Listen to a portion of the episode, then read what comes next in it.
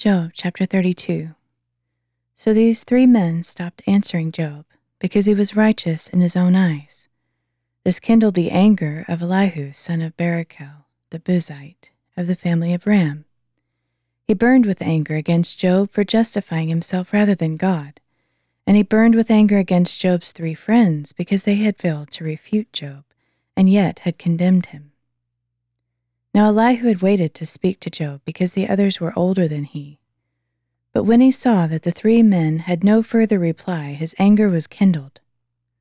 So Elihu son of Barachel, the Buzite, declared, I am young in years, while you are old. That is why I was timid and afraid to tell you what I know. I thought that age should speak, and many years should teach wisdom. But there is a spirit in a man, the breath of the Almighty that gives him understanding. It is not only the old who are wise, or the elderly who understand justice. Therefore I say, Listen to me, I too will declare what I know. Indeed, I waited while you spoke, I listened to your reasoning. As you searched for words, I paid you full attention. But no one proved Job wrong, not one of you rebutted his arguments. So do not claim, we have found wisdom. Let God, not man, refute him. But Job has not directed his words against me, and I will not answer him with your arguments. Job's friends are dismayed. With no more to say, words have escaped them. Must I wait, now that they are silent, now that they stand and no longer reply? I too will answer, yes, I will declare what I know. For I am full of words, and my spirit within me compels me. Behold, my belly is like unvented wine. It is about to burst like a new wineskin. I must speak and find relief. I must open my lips and respond. I will be partial to no one, nor will I flatter any man. For I do not know how to flatter, or my Maker would remove me in an instant. Chapter 33 But now, O Job, hear my speech, and listen to all my words. Behold, I will open my mouth, my address is on the tip of my tongue. My words are from an upright heart, and my lips speak sincerely what I know. The Spirit of God has made me, and the breath of the Almighty gives me life. Refute me if you can, prepare your case, and confront me. I'm just like you before God. I was also formed from clay. Surely no fear of me should terrify you, nor will my hand be heavy upon you. Surely you have spoken in my hearing, and I have heard these very words. I am pure, without transgression. I am clean, with no iniquity in me. Yet God finds occasions against me. He counts me as his enemy. He puts my feet in the stocks. He watches over all my paths. Behold, you are not right in this matter. I will answer you, for God is greater than man. Why do you complain to him that he answers nothing a man asks? For God speaks in one way and in another yet no one notices.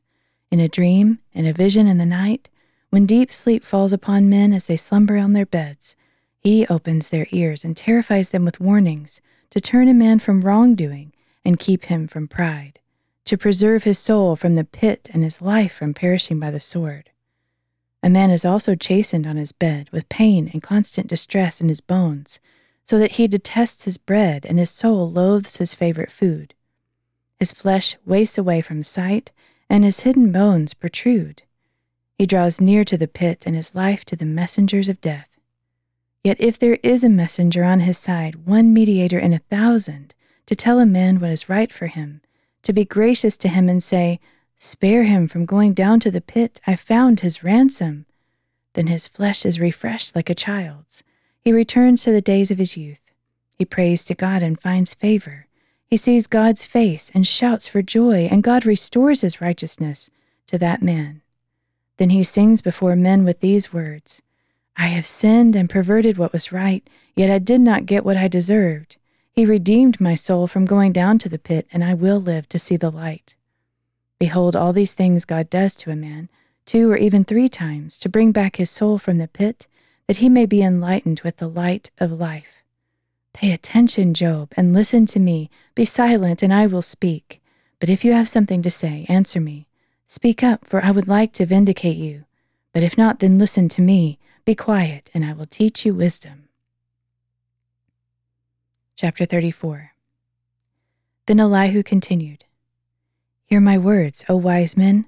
Give ear to me, O men of learning, for the ear tests words as the mouth tastes food.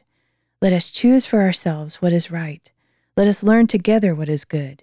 For Job has declared, I am righteous, yet God has deprived me of justice. Would I lie about my case? My wound is incurable, though I am without transgression. What man is like Job, who drinks up derision like water? He keeps company with evildoers and walks with wicked men. For he has said, It profits a man nothing that he should delight in God. Therefore listen to me, O men of understanding. Far be it from God to do wrong, and from the Almighty to act unjustly. For according to a man's deeds he repays him, according to a man's ways he brings consequences. Indeed, it is true that God does not act wickedly, and the Almighty does not pervert justice. Who gave him charge over the earth? Who appointed him over the whole world? If he were to set his heart to it and withdraw his spirit and breath, all flesh would perish together, and mankind would return to the dust. If you have understanding, hear this. Listen to my words. Could one who hates justice govern? Will you condemn the just and mighty one who says to kings, You are worthless, and to nobles, You are wicked? Who is not partial to princes and does not favor rich over poor? For they are all the work of his hands. They die in an instant, in the middle of the night. The people convulse and pass away. The mighty are removed without human hand. For his eyes are on the ways of a man, and he sees his every step. There is no darkness or deep shadow where the workers of iniquity can hide. For God need not examine a man further, or have him approach for judgment. He shatters the mighty without inquiry and sets up others in their place. Therefore he recognizes their deeds. He overthrows them in the night, and they are crushed. He strikes them for their wickedness in full view, because they turned aside from him and had no regard for any of his ways. They caused the cry of the poor to come before him, and he heard the outcry of the afflicted. But when he remains silent, who can condemn him? When he hides his face, who can see him? Yet he watches over both man and nation, that godless men should not rule or lay snares for the people. Suppose someone says to God, I have endured my punishment, I will offend no more. Teach me what I cannot see. If I have done wrong, I will not do it again. Should God repay you on your own terms? when you have disavowed his? You must choose, not I. So tell me what you know. Men of understanding will declare to me, and the wise men who hear me will say, Job speaks without knowledge, his words lack insight. If only Job were tried to the utmost for answering like a wicked man, for he adds rebellion to his sin. He claps his hands among us and multiplies his words against God. Chapter 35 And Elihu went on to say, do you think this is just? You say, I am more righteous than God. For you ask, What does it profit me, and what benefit do I gain apart from sin? I will reply to you and to your friends as well. Look to the heavens and see, gaze at the clouds high above you. If you sin, what do you accomplish against him? If you multiply your transgressions, what do you do to him? If you are righteous, what do you give him? Or what does he receive from your hand? Your wickedness affects only a man like yourself, and your righteousness only a son of man.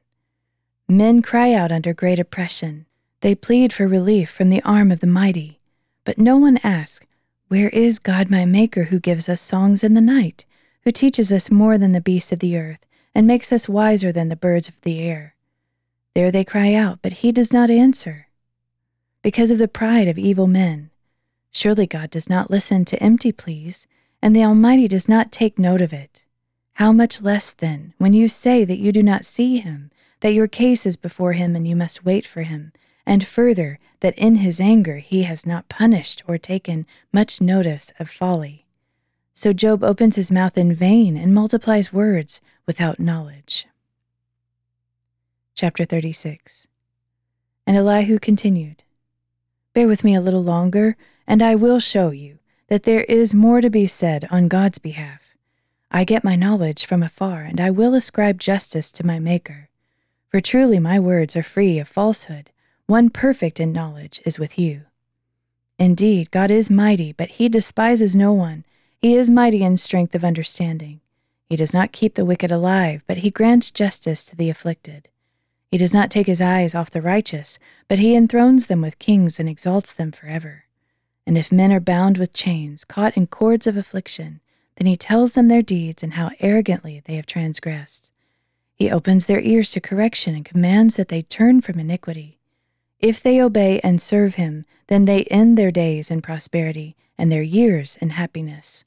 But if they do not obey, then they perish by the sword and die without knowledge.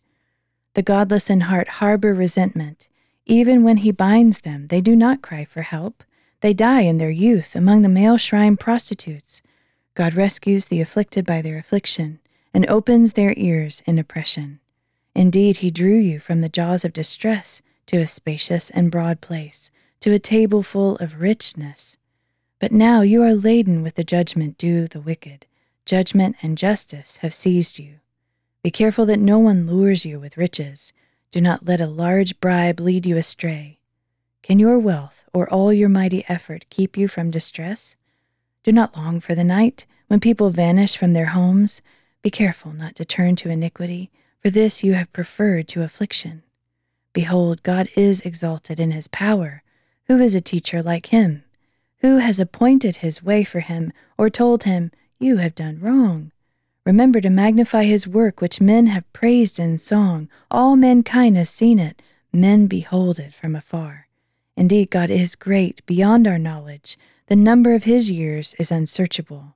For he draws up drops of water which distill the rain from the mist, which the clouds pour out and shower abundantly on mankind. Furthermore, who can understand how the clouds spread out, how the thunder roars from his pavilion? See how he scatters his lightning around him and covers the depths of the sea. For by these he judges the nations and provides food in abundance. He fills his hands with lightning and commands it to strike its mark. The thunder declares his presence. Even the cattle regard the rising storm.